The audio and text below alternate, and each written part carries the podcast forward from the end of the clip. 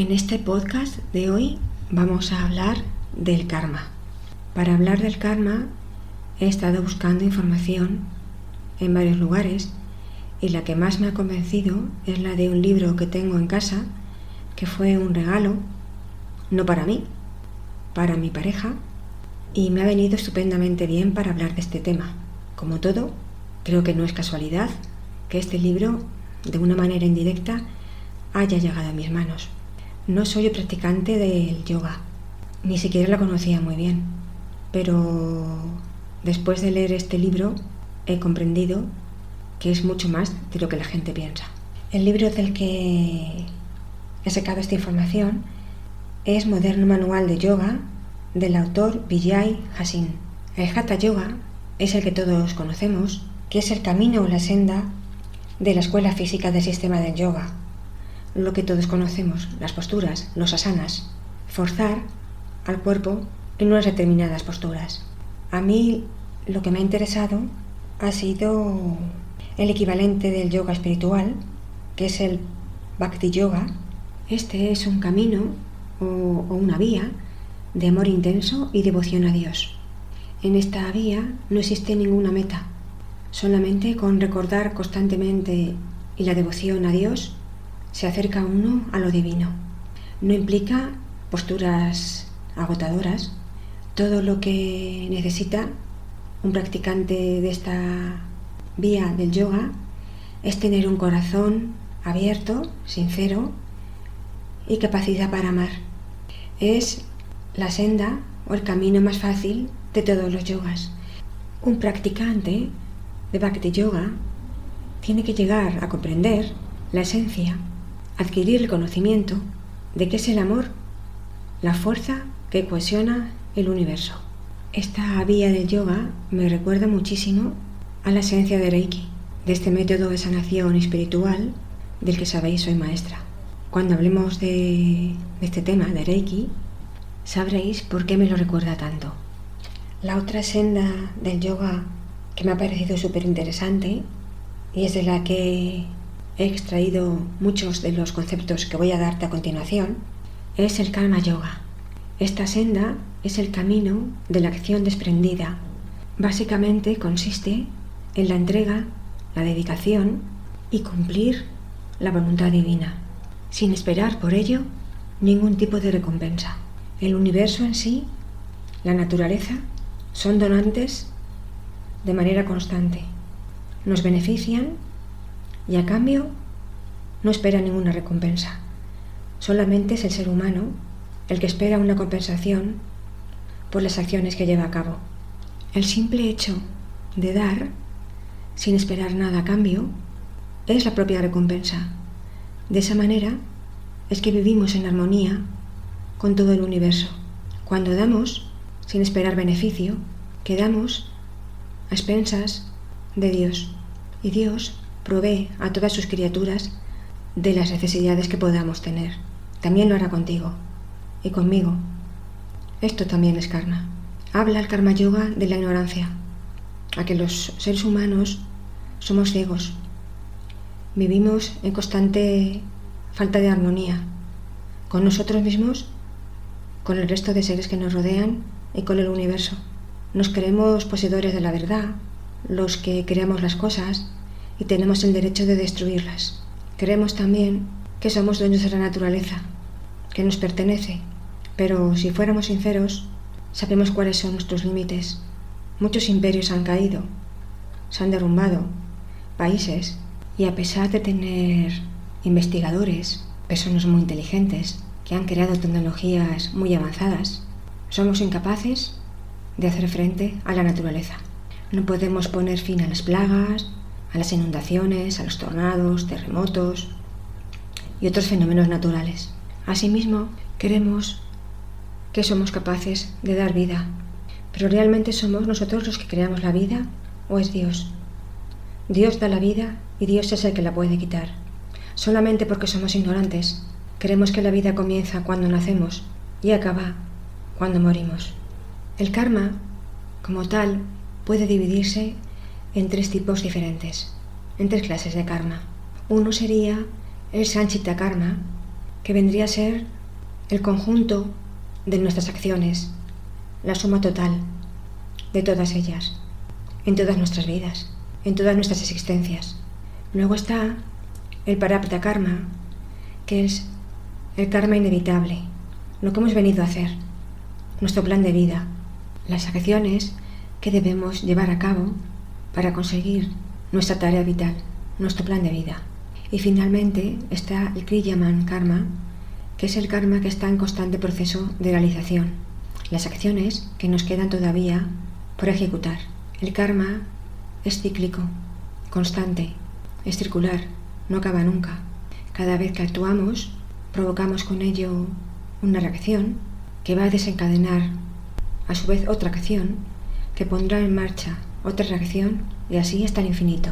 Comienza con el Kriyaman Karma, las acciones que llevamos a cabo directamente repercuten sobre el Parabda Karma. Con ello añadiremos karma a nuestra suma total de karma, el Sanchita Karma. Así es como se completa y se reinicia de nuevo el ciclo. En el universo todo se rige por las leyes del karma. Las leyes que gobiernan el karma son las leyes de la causalidad. Todo se regula por dichas leyes, ya sean nuestros sentimientos, nuestros pensamientos, nuestro organismo, la misma ecología se fundamenta en la interrelación directa y estrecha entre todos los elementos de la naturaleza. Tenemos que llegar a ser conscientes de que es imposible que produzcamos un cambio en un aspecto de la naturaleza sin que ello afecte a otras áreas. Las leyes de la causalidad abarcan la naturaleza su conjunto y en ello incluimos también la mente. Las leyes del karma contienen a su vez cuatro principios. El principio de la acción, el de la compensación, el de la retribución y por último, el principio de la resistencia. A continuación, voy a hablarte de cada uno de ellos. El primer principio del que voy a hablarte es el principio de la acción. Toda acción que llevamos a cabo lleva consigo una reacción igual y proporcionada. Para entenderlo mejor, solo tenemos que recurrir a las leyes de la física. Si tiramos un objeto y con ello damos a otro objeto que esté parado, vamos a producir un movimiento en este segundo. Si dejamos caer un balón, este botará. Igual ocurre con las relaciones que tenemos entre nosotros. Si tenemos la sana costumbre de ser amables con las personas, lo más probable es que ellos también se muestren amables con nosotros. En caso de que así no sea, seguramente nos van a devolver nuestro mismo comportamiento.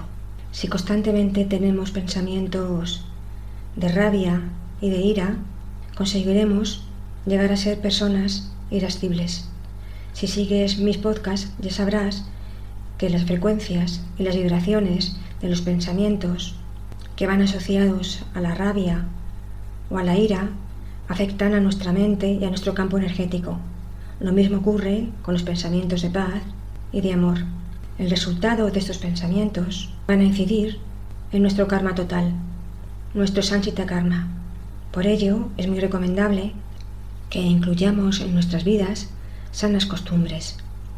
La meditación, recitar oraciones o cantar mantras van a ayudarnos a crear paz en nuestra personalidad. Al mismo tiempo, tranquilizar y pacificar nuestra mente. El segundo principio es el principio de la compensación. En todo el universo, en la naturaleza, siempre existe un equilibrio, una armonía. Todo cuanto ocurre va a ejercer un efecto de compensación en algo diferente. Este resultado podemos observarlo fácilmente en algunas ocasiones. Por ejemplo, los mosquitos son seres que la mayoría nos molestan porque nos pican, pero al mismo tiempo están en la base alimenticia de muchas aves y también de los peces. Este comentario me recuerda algo que creo que es importante que tengamos en cuenta, y es que todos los seres que existen tienen un motivo, una razón de existir. Las bacterias y los virus también existen por algo. Para la mayoría de las personas son los que inciden influyen en que pierdan su salud y enfermen. Pero si sigues mis podcasts, cuando tratemos el tema de la enfermedad y de la salud, verás que esto ocurre sencillamente porque nuestro sistema inmunológico falla, se debilita y eso tampoco es por casualidad, tiene un motivo. Me ha hecho mucha ilusión descubrir no hace mucho tiempo que hay un grupo de personas valientes, biólogos, científicos, que han comenzado a ver a estos seres, a los virus y las bacterias, de otra manera, desde otra perspectiva, y han creado una nueva biología, una nueva manera de, de entenderla. Este grupo de personas audaces y valientes son biólogos por la verdad. Y yo, como maestra de Reiki, les agradezco enormemente ese nuevo punto de vista, ese prisma abierto que favorece la comprensión de muchos de los conocimientos y explicaciones que en Reiki damos al proceso de la enfermedad, su origen y su naturaleza. Después de este pequeño inciso y volviendo al principio de la compensación, hay otras ocasiones en que nos cuesta mucho encontrar ese efecto compensador, sobre todo cuando las cosas no nos van bien. Nos cuesta encontrar ese resultado, pero si nos fijamos atentamente, seguro que la descubrimos, porque existe. Tienes que tener presente que suceda lo que suceda, siempre es por nuestro bien. Ello hará que veas la vida desde un punto de vista espiritual y que se muestre ante ti el gran sentido de este principio. El tercero de los principios del karma es el principio de la retribución. Cualquier acción que llevamos a cabo, errónea, conlleva su propia corrección. No debemos pensar que esas correcciones vienen de Dios. Simplemente ya sabemos que son efectos, reacciones a una acción que hemos llevado a cabo de manera incorrecta. La ley del karma nos dice que las personas que tienen el hábito de mentir y de engañar a los demás, en el fondo solo se engañan a sí mismas, además de vivir constantemente con preocupaciones y llenas de temores por el miedo que sienten a que se descubran sus mentiras. El último principio del karma es el principio de la resistencia. Si algo tengo claro, es que a los seres humanos nos cuesta mucho modificar nuestros pensamientos y nuestra conducta. Ello es debido a que estamos constituidos por karma positivo y karma no tan positivo. Este último tiene una gran fuerza y opone resistencia a que adquiramos mejores costumbres, hábitos y cambiemos nuestros pensamientos. Aunque esto es verdad, no es menos verdad que si continuamos con el intento de modificar nuestros hábitos y profundamente queremos cambiar nuestros pensamientos, vamos a conseguirlo. Eso sí, es un trabajo arduo, lento y muy laborioso, pero siempre el ser humano es libre de cambiar su vida. Ya lo hemos dicho muchas veces, pero esa meta es posible.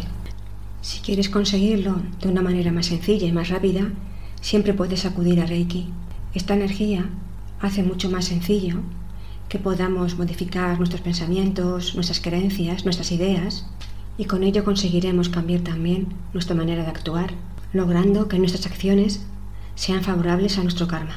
A menudo, para la mayoría de las personas, las leyes del karma se perciben como una filosofía negativa, pero como podrás observar, están profundamente errados. Otro término muy importante que aparece en la filosofía del karma es el Dharma. El Dharma no es nada más y nada menos que la senda, el camino hacia la justicia, hacia la integridad, hacia la rectitud. A través de ese camino conseguiremos la elevación y la paz. En la Dharma sería todo lo contrario, la falta de rectitud. Siguiendo ese camino no conseguiremos guía ni ayuda, seguiremos siendo unos ignorantes y obtendremos solamente dolor y sufrimiento.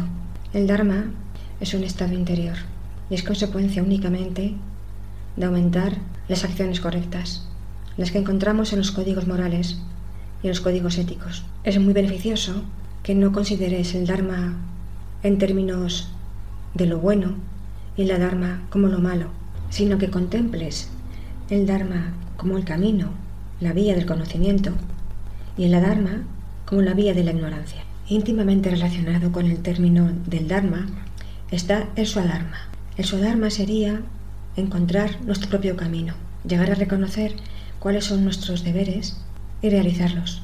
Cuando encontramos nuestro Swadharma, eliminamos el miedo la preocupación y el temor, que van unidos a los trabajos y empleos que realizamos. La mayoría de los seres humanos desconocemos cuáles son nuestros deberes, especialmente la sociedad occidental. Las mujeres, los hombres y los niños desconocen qué deben hacer. Descubrirlo, para muchas personas, es una tarea que les lleva toda la vida. Invierten su energía y su tiempo en hacer lo que otras personas deciden que tienen que hacer.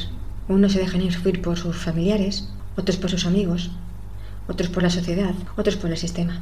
Con ello obtienen un sentimiento de descontento y de desánimo. Según las escrituras sagradas, es mejor hacer mal nuestro propio deber que hacer bien el de otro.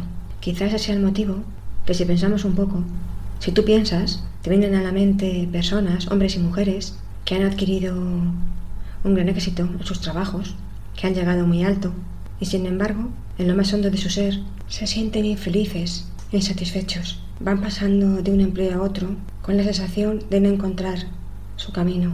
Desconocen su Dharma, su propósito de vida.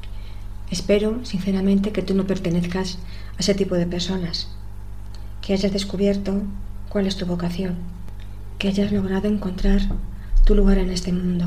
No importa que realices un trabajo grande, importante o uno pequeño, todos somos grandes a los ojos de Dios.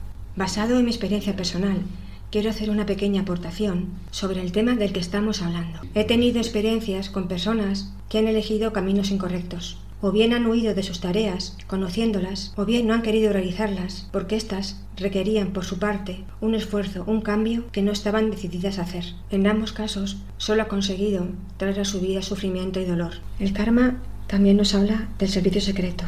Es el trabajo que realizamos los seres humanos, sin esperar ningún tipo de retribución, ningún vago.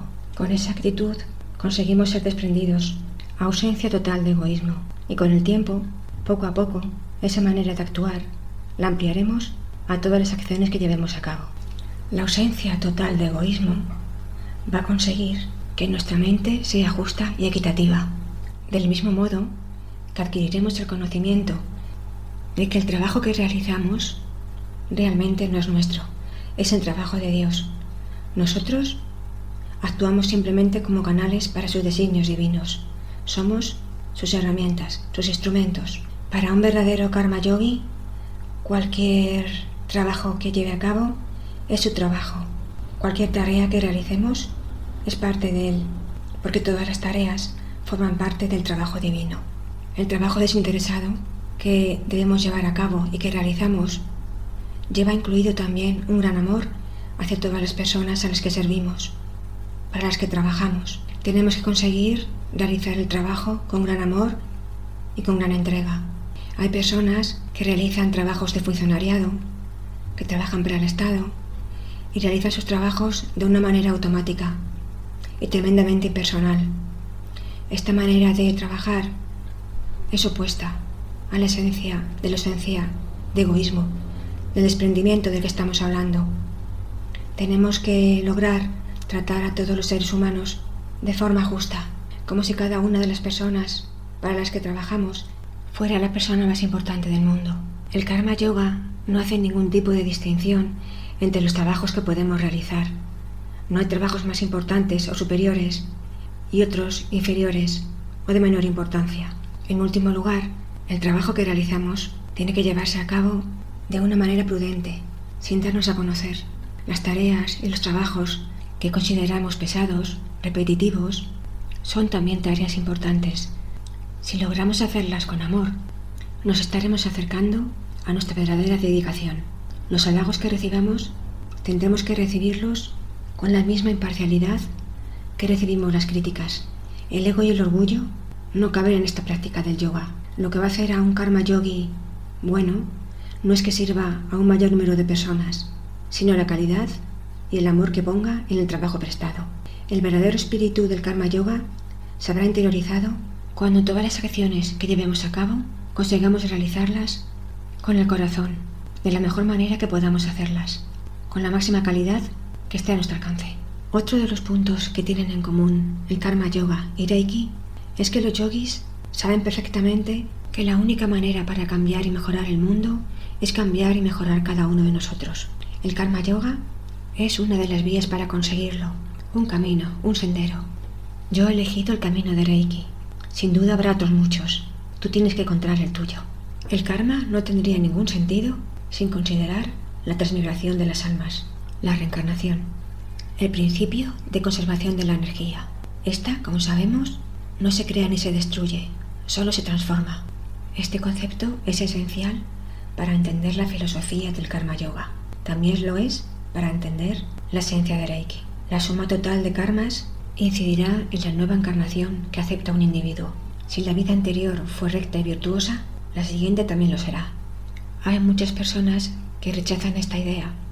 Seguramente desconozcan que hay bibliografía, obras, en las que personas, individuos, hablan de sus experiencias, estas están registradas y recuerdan sus vidas anteriores, sin que haya ningún motivo, sin que nadie les haya hablado nunca de ellas. Es también curioso que dentro de una misma familia, los hermanos, hasta en casos de hermanos gemelos, aparentemente idénticos, con el tiempo acaban llevando vidas muy diversas. Es indudable que la cultura, el medio ambiente, la formación a nivel psicológico y educativo no son los únicos elementos que configuran la personalidad, los elementos del carácter y la dirección que va a llevar un ser humano. Curiosamente, hay veces que dos personas miembros de una misma familia son más dispares entre sí que miembros de otra familia y que pertenecen a un medio completamente diferente. Por estas razones podemos deducir que hay algún elemento, potencia o energía complementaria que no ha sido todavía descubierta por la ciencia. Energía que estimula, que incita a que cada individuo siga un camino diferente. Las competencias de las que disponemos en la vida actual son consecuencia de las acciones que hemos acometido en la vida pasada. Las personas que consideramos genios son aquellas que vida tras vida han sabido desarrollar y potenciar al máximo sus capacidades. Espero que tengas claro que en el universo nada es por azar ni por casualidad. La ley del karma, sobre todo en las sociedades occidentales, tiene mala prensa. Uno de los motivos es por el concepto que tenemos de libertad y porque creemos que el karma induce a la pasividad. En caso de que una persona se muestre pasiva, puede ser resultado de que está eliminando su karma acumulado, o puede ser que la pasividad sea un elemento constante en sus vidas anteriores. No obstante, siempre habrá un momento, un instante, en que la persona alcanzará su punto de hartazgo y no tendrá otra opción que abandonar ese modelo y actuar. La idea de la reencarnación nos ofrece una postura mucho más vasta acerca de la naturaleza de la existencia de los seres humanos. Si una persona consigue ser consciente de que ha estado perdiendo el tiempo durante varias vidas, es muy probable que no acuda a remedios rápidos como pueden ser las drogas o cualquier tipo de adicción y utilice estos recursos para resolver sus cuestiones vitales. Los seres humanos solo podemos superar estos influjos cuando libremente decidimos comenzar una práctica o un trabajo de carácter espiritual. Hasta que no tomemos esa decisión, para nosotros la libertad es algo inalcanzable. Pues ni la libertad ni nuestro libre albedrío pueden existir mientras estemos en manos de la influencia del karma. Serán estas prácticas espirituales las que van a ayudarnos a vislumbrar que hay una salida, que podemos tomar ese camino. Solamente entonces podremos poner en práctica el libre albedrío. Los estímulos de las acciones que realicemos en la vida presente dejarán de estar motivadas por las acciones que llevamos a cabo en el pasado. Si conseguimos ser totalmente desprendidos y completamente ausentes de egoísmo, seremos conscientes de que somos nada más que canales del Señor, sus instrumentos, y que nuestra misión es permitir que la espiritualidad se muestre en el mundo. Es en este instante cuando abandonaremos nuestros propios anhelos. Solo entonces podremos percibir la libertad en su máxima expresión. Con ello lograremos aumentar al máximo nuestro nivel de conciencia. Para nosotros se habrá suspendido el movimiento del renacimiento y de la muerte. Habremos puesto fin al ciclo kármico. Hemos logrado alcanzar nuestra autorrealización. Sin duda alguna, seguiremos siendo necesarios y útiles a Dios. No voy a profundizar aquí en el tema de la reencarnación. Por sí mismo, da para un solo podcast. Lo abordaré en otro momento. Pero si queréis más información acerca de la reencarnación, hay un libro muy interesante que os recomiendo. El libro del que os hablo es Reflexiones sobre vida después de la vida, del doctor Raymond Moody. En él vais a encontrar información muy interesante sobre este tema. El karma tiene diversas maneras de actuar sobre nosotros. Una de ellas es a través de las enfermedades que padecemos. Carece de importancia que la enfermedad la hayamos originado en esta vida o que vayamos arrastrándola de vidas anteriores. Siempre su origen estará en las formas de pensamiento que emitimos, que hemos creado, unido a la manera en que nos enfrentamos a nuestras circunstancias vitales, cómo reaccionamos ante ellas.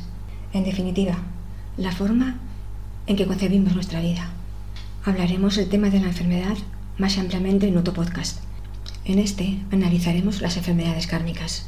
En este tipo de enfermedades, los sistemas de creencias con los que contamos se han arrastrado de una vida a la siguiente, esperando a ser despejadas para volver a formar parte de la realidad superior. Los conocimientos que he adquirido sobre este tema y que estoy compartiendo contigo los he adquirido a través de la lectura de una obra. El libro es Lectura de Auras y Cuidados Esenios, de la autora Anne Mewa Yivadan. Las enfermedades kármicas suelen ser enfermedades importantes. El karma nos quiere decir con ellas que seguimos sin erradicar su causa, su origen. Descubrir la raíz de esas enfermedades no es fácil, pero es posible. En el mundo espiritual, el pasado y el presente forman parte de un mismo tiempo. Todo aquello que procede de nuestro pasado y que nos daña siempre puede ser comprendido, aceptado y como no amado. Esta idea es enormemente optimista, ya que significa que en cualquier momento de nuestra vida podremos deshacer el nudo que dificulta nuestro crecimiento y recuperar nuestro bienestar, sin importar lo alejado que se encuentre en nuestro pasado. Para dar fin a este tipo de enfermedades, no siempre es necesario conocer su origen, saber en qué momento de nuestra existencia total ocurrió, entendiendo existencia total como el conjunto de vidas que hemos ido acumulando. Conocer esa información algunas veces puede ser incluso contraproducente y causarnos más daño que soluciones. Una regresión no siempre es aconsejable. De hecho, si resolvemos las cuestiones que nos plantea la vida presente y actuamos de manera correcta, resolveremos el problema de igual manera. Para que una enfermedad de origen kármico desaparezca, el requisito indispensable es que aquel que la padece esté real y sinceramente dispuesto a enfrentarse a solucionar su problema. Una reflexión sobre este tema me lleva a la conclusión de que nunca nos equivocamos realmente en el desarrollo de nuestras vidas. Lo que sí hacemos es quizá retrasar su objetivo y su intención final, tomar algunas veces vías secundarias, pero incluso lo que llamamos error puede ser en realidad un paso más en la dirección a seguir, por lo que no deberíamos temer la equivocación, sí hacer lo mejor que seamos capaces aquello para lo que hemos venido, sin evitarlo ni creando dificultades para impedir ese logro. Ahora sabemos que la enfermedad puede nacer en diferentes planos, en diferentes épocas de nuestra vida o vidas. Lo más importante, lo que tenemos que tener siempre en cuenta, es que para su curación total existe un único punto, un punto básico, que es el perdón. El verdadero perdón que no la disculpa. Para que entiendas mejor este punto, voy a darte un ejemplo que viene incluido en el libro que te he dicho anteriormente. Es el caso de un hombre que tenía una enfermedad y fue a ver a esta terapeuta. Tenía un tumor en la garganta. El cáncer que padecía estaba profundamente arraigado y los médicos no podían ya hacer nada por él. A través de una lectura de auras pudo verse que el nudo que provocaba esta enfermedad venía de su nacimiento, incluso más atrás, cuando estaba en el vientre de su madre. Ella no le deseaba, por lo que llegó a este mundo en un momento inoportuno. La pareja estaba a punto de separarse. La madre hizo un intento de abortar dos veces, pero no tuvo más remedio que continuar con el embarazo, porque parecía que el niño, el futuro niño, estaba empeñado en nacer. Este niño nació en un momento difícil. Quizá no encontró todo el amor que necesitaba, por ello hablaba muy poco, y aquello que se guardaba y con lo que había cargado toda su vida, sin llegar a exteriorizarlo, acabó por hacer huella en su carne, a través de un tumor. Seguramente antes de su nacimiento ya sabría que iba a enfrentarse a este tipo de enfermedad y también sabía que la superaría. A través de esta lectura de auras, rompió a llorar, se desahogó, comprendió el sufrimiento que le había vivido y vio la solución a su problema y vio que ésta pasaba por aceptar y perdonar su vida actual, que sus padres no eran culpables de lo que él había sufrido. Ellos no podían darle más amor, ya que entre ellos no había amor, quizá por ausencia de madurez. El motivo no lo conocemos. entendió también que él era digno de amor y que podía disfrutar y dar ese amor a sí mismo y a los demás. Ya hemos visto que la enfermedad puede nacer en diferentes planos y épocas de nuestra vida o en otras vidas. Lo más importante es que sepamos que para su total curación hay un elemento básico, que es el perdón. El verdadero perdón y no una disculpa. Ponerse realmente en el lugar del otro y llegar a entender que no tuvo más remedio que actuar de esa manera, alejándonos de lo que hemos vivido sin rechazarlo, actuando porque hemos comprendido que el otro también es parte de nosotros y que lo que nos ha hecho vivir es, en cierta medida, y aunque nos cueste entenderlo, porque se lo hemos pedido. Él ha sido el instrumento de aquello que teníamos que vivir. Así que el perdón, alcanzarlo, es definitivo. Perdonar a los demás y lo más difícil, perdonarnos a nosotros mismos. El perdón, en el fondo, no es más que amor, y el amor es la energía que sana, la energía curativa. En el ejemplo que te he puesto anteriormente, gracias a que esta persona deshizo su nudo, supo solucionar su problema, enfrentarse a sus circunstancias vitales, perdonarse y perdonar, aprender que siempre podemos escoger el camino del amor y del perdón, evitó arrastrar esa falta de conocimiento a otra vida posterior. A partir de este momento vamos a analizar y a reflexionar sobre todo lo expuesto anteriormente. Creo y espero que estéis de acuerdo conmigo en que la descripción más sencilla del karma es que simplemente es justicia divina. A través de ella recibimos el efecto por cómo somos y cómo vivimos nuestras vidas. Hay una frase que me encanta y es esta. De la justicia humana líbreme Dios, que de la divina me libro yo. Creo que la explicación es sencilla, pero yo estoy convencida de que si actúo correctamente y sigo y aplico las leyes universales, la vida va a irme bien. Confío plenamente en la justicia de arriba, no tanto en la justicia humana. Si no, ¿cuántas personas inocentes habrá en las cárceles cumpliendo penas por el hecho de no tener dinero para un buen abogado o simplemente porque les han confundido con otras personas o por otras cuestiones en las que no quiero entrar?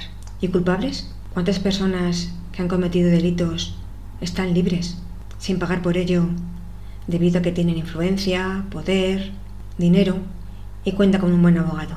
Está claro que las personas no somos perfectas y como tal la justicia impartida por personas tampoco puede serlo, pero siempre nos queda la esperanza de que al final todos vamos a pagar por nuestras acciones. Aquí no se libra nadie. Más tarde o más temprano tendremos que enfrentarnos a la verdad. Que nos quede bien claro y lo interioricemos muy bien que no solamente generan karma positivo o negativo nuestras acciones, las elecciones que tomamos a través de nuestra voluntad, sino también nuestros pensamientos, emociones, sentimientos y palabras. Todo lo que creamos damos expresión y vida. Toda la manifestación a través de los planos de la existencia, ya sea idea, palabra y acción. Todo tiene consecuencias para nosotros y para los demás, incluidos animales, plantas y el planeta. El karma es implacable. Saldaremos nuestras cuentas con él tarde o temprano. En algún momento, nuestra alma se enfrentará. Todos tenemos deudas, ya sean deudas con Dios, con la divinidad, por incumplir su voluntad e infringir sus normas, o bien con el prójimo, daños infligidos a las personas con las que hemos compartido encarnación. Sí, porque no encarnamos solos, encarnamos con un grupo de personas, y esas personas comparten nuestra vida y comparten diferentes vidas. Dentro de este concepto de la encarnación y del karma, todos somos maestros de todos. En cada encarnación podemos saldar cuentas. Las personas con las que hemos encarnado pueden hacernos ver nuestros errores, ayudarnos. Unos actúan mostrando cómo hacerlo y otros haciéndonos ver la manera equivocada. A través de sus errores también aprendemos. De la misma manera actuamos nosotros con los demás. Las relaciones e interacciones del karma son muy complejas, pues siempre contamos no solamente con nuestra libertad y nuestro libre albedrío, sino también con el de los demás. Debemos, por ello, intentar ser sabios obtener conocimiento necesario para tomar decisiones que no acarreen consecuencias negativas para nosotros ni para el resto de seres. El Maestro Jesús era conocedor de nuestra gran ignorancia y capacidad para dañarnos. Haciendo el mal a los demás, solo conseguimos dañarnos a nosotros mismos. Por eso, cuando estaba en la cruz y en sus últimos momentos, dijo, Perdónalos, Padre, porque no saben lo que hacen. Cuando anteriormente hemos definido el karma, ha quedado claro que su acción y las consecuencias que recibimos es cuestión del conocimiento o de la ignorancia por nuestra parte, no tanto de un concepto de lo bueno o de lo malo. Aparte de esta frase, Jesús nos dejó otras muchas relacionadas con el karma. A continuación, voy a citarte algunas de ellas. Jesús nos dijo, no juzguéis y no seréis juzgados, pues con la vara que midiereis seréis medidos. No miréis la paja en el ojo ajeno, mirad la viga que tenéis en vuestro propio ojo.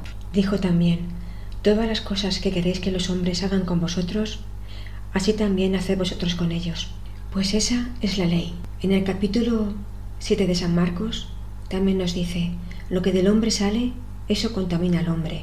Y en Mateo 12 nos dijo, yo os digo que de toda palabra ociosa que hablen los hombres, de ella darán cuenta en el día del juicio, pues por tus palabras serás justificado y por tus palabras serás condenado. Jesús era un sabio y como tal, sus palabras también lo eran. Me gustaría que reflexionase sobre estas frases. Yo ya he hecho mi reflexión. Limpiar nuestra aura, nuestro campo energético de influencias negativas que nos contaminan, al igual que limpiar karma, no es tarea sencilla, requiere mucho esfuerzo y persistencia, pero es totalmente posible. Todos podemos y debemos hacerlo. Jesús nos dice también, aquel que perseverare hasta el fin, ese será salvo. La finalidad del ser humano es alcanzar la plenitud, liberarnos de la severidad del karma. Ese es nuestro objetivo, nuestro objetivo superior. A ese objetivo y a cómo conseguirlo se han referido los diversos maestros espirituales que han existido en la Tierra a lo largo de la historia de la humanidad. Para los practicantes de Reiki, el maestro Sui, fundador de este método de sanación espiritual, nos facilitó esta tarea, dándonos la posibilidad de acceder a la energía más poderosa y benéfica que existe en el universo. Para conseguir este objetivo, es preciso adquirir un compromiso sincero con nosotros mismos y trabajar constantemente. Al adquirir el segundo nivel, dentro del camino de Reiki, podemos enviar energía de luz y amor al karma y a nuestras vidas pasadas. Adquirimos también mayor comprensión para actuar con conocimiento, evitando crear nuevo karma negativo, favoreciendo nuestra vida presente. Ese esfuerzo es mucho menor con la energía de máxima calidad. A través de ella conseguimos elevar nuestra energía a través de los seis primeros chakras, al séptimo, chakra coronario, activándolo y desarrollando sus cualidades, dando por finalizado el límite que nos origina la polaridad de nuestro ki, de nuestra energía vital, transformándose esa energía en una unidad. Nuestra energía individual se integra con la energía universal. Nuestra conciencia crece y se expande hasta ser una con la conciencia divina. Igual ocurre con nuestra voluntad. Hemos cumplido con las tareas vitales correspondientes a los seis chakras anteriores. Por desgracia, para todos, son muchas las personas que no se interesan por estos asuntos. Tendrán que volver hasta que libre y voluntariamente decidan desarrollarse y avanzar en el sendero de la vida, girando una y otra vez en la rueda del karma. Estas personas eligen y prefieren enfrentarse a su temática vital desde la dimensión negativa, a través de la soledad no deseada, la enfermedad y el sufrimiento. Quiero ahora hacerte un comentario referente al tema del karma, algo que pienso es de gran importancia. En los cursos de Reiki que imparto, abordamos dentro de la parte teórica el asunto del karma, y cuando consulto a mis alumnos qué opinan, muchos de ellos me comentan que aun sabiendo que el karma siempre actúa, les gustaría ser testigos, ver cómo se hace justicia, especialmente si es con personas con las que han tenido relaciones y experiencias negativas. No consideran que quizás esas experiencias esas relaciones que consideran negativas sean consecuencia de su propio karma. Quemamos karma cuando rescatamos los efectos de causas del pasado, obtenemos con ello el resultado de nuestras vidas y aceptamos ese rescate. Para alcanzar nuestro grado de evolución máxima y lograr la felicidad, debemos alcanzar y desarrollar el amor compasivo, el nivel máximo del amor. En este estado queremos lo mejor para todos los seres, para nosotros y para el resto. Dentro de estos anhelos está la ausencia de sufrimiento, no querer ver sufrir a nadie, a ningún ser. Todas las personas, incluidas las más molestas, violentas, egoístas y horribles, en el fondo están convencidas de hacerlo mejor. Solamente son unos grandes ignorantes. Desconocen la gran verdad, la verdad con mayúsculas, que al final recibimos lo que damos, que el que más recibe es aquel que da amor sin buscar beneficio alguno. No querer entender esta verdad no hará más que añadir karma negativo a nuestro karma total. Cuando abordamos el tema del karma y queremos profundizar en él, debemos ser extremadamente cuidadosos y prudentes, ya que atribuir todo el sufrimiento a este puede llevarnos a evadir nuestra responsabilidad, a dejar de actuar, de tomar decisiones. Si bien es cierto que muchas experiencias son consecuencia de nuestro pasado, de nuestro karma, no significa obligatoriamente que no tengamos opciones para producir un cambio positivo, para abandonar la pasividad. Karma significa acción. La vida futura será definida y determinada por las medidas que tomemos en el presente. Es muy conveniente que nos quede claro que cada uno de nosotros juega un papel decisivo en la resolución de nuestro proceso kármico. Para ampliar la comprensión de esta idea y destacar que siempre podemos mejorar las cosas, esta frase que quizá conozcas nos viene estupenda. Dios mío, Dame la serenidad necesaria para aceptar las cosas que no puedo cambiar, el valor para cambiar las cosas que puedo y la sabiduría para saber distinguirlas. Vamos a pensar un poco ahora. En el caso de que vivamos experiencias que no nos gusten, que nos hagan sentir mal, tendremos que pensar si tenemos alguna posibilidad para modificarlas. Una vez determinado, solo nos queda actuar para producir el cambio. Bien, pero ahora ampliamos incluso las situaciones que nos es imposible cambiar consecuencia de nuestro karma, sabemos que sí podemos tomar parte activa y añadir, a través de nuestras decisiones y acciones presentes, karma positivo a nuestro karma total. Vamos a hacer otra reflexión. ¿No será la falta de acción en conjunto de la humanidad, del karma humano, lo que imposibilita acabar con los conflictos que desde el origen nos continúan afligiendo? ¿Por qué parece que es imposible acabar con las injusticias, la enfermedad, el hambre y el dolor? ¿Será la respuesta quizá que continuamos necesitando esas circunstancias adversas en nuestro mundo para saldar cuentas con la justicia del karma? Personalmente, creo que hay una alta probabilidad de que así sea. ¿Tú qué opinas? Si así fuera y la mayoría de nosotros adquiriera este conocimiento y lo aplicara, podríamos acabar con este ciclo, pasar de nivel, ser una nueva humanidad, alcanzar nuestro máximo potencial y dedicarnos a otras tareas. Es muy evidente que la mayoría de los seres humanos preferimos abandonar la vida antes que adquirir esos conceptos y aplicarlos. Al no alcanzar nuestro pleno desarrollo, necesitaremos una nueva oportunidad a través del renacimiento para volver a enfrentarnos a nuestra tarea vital. Y así será hasta que lo consigamos. El gran regalo que la divinidad nos ha dado es el libre albedrío. Gracias a él podemos actuar como queramos. Nuestra es la responsabilidad de nuestra vida y del mundo en que vivimos. Aprovechemos esta vida, progresemos. Con nuestro avance, por muy pequeño que pueda parecer, avanza el conjunto de la humanidad. Si sigues mis podcasts, observarás que esta idea es recurrente. El motivo es que pertenece a mi sistema de creencias, al igual que la idea de que en el fondo todos somos eternos buscadores, aunque algunos ni siquiera lo sepan. Pero no todos buscamos lo mismo, ni en los mismos lugares. Mi intención es solo estimularte, animarte a que busques y encuentres la verdad, que libremente decides pertenecer al grupo de personas que decidimos buscar el conocimiento de la verdad con pleno convencimiento. Otros buscan la riqueza, el poder, la adquisición de bienes materiales, como único fin, con una necesidad imperiosa, creyendo que a través de ellos alcanzarán la felicidad. Sinceramente, no entiendo que con todos los ejemplos de personas inmensamente ricas y poderosas, que han tenido vidas infelices y que solo han conseguido insatisfacción, y algunas con finales trágicos, puede haber todavía personas que sigan ese camino. Yo he decidido conocer la verdad única y absoluta.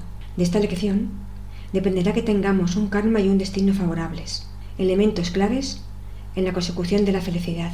Sé, en lo más profundo de mi ser, que adquiriendo ese conocimiento, esa sabiduría, y lo más importante, aplicándola en mi vida, podré alcanzarla. Elijamos lo correcto. Empecemos por ser felices tú y yo. Ese es el procedimiento para cambiar el mundo y hacerlo más feliz. De uno a unos cuantos, y de unos cuantos a todos. Intención última de esta serie de podcast. Aprovecho estos momentos para decirte que hemos intentado mejorar la calidad de nuestros audios, por si quieres volver a escuchar algunos podcasts anteriores. Me está costando bastante grabar estos audios, porque no estoy acostumbrada a hacerlo.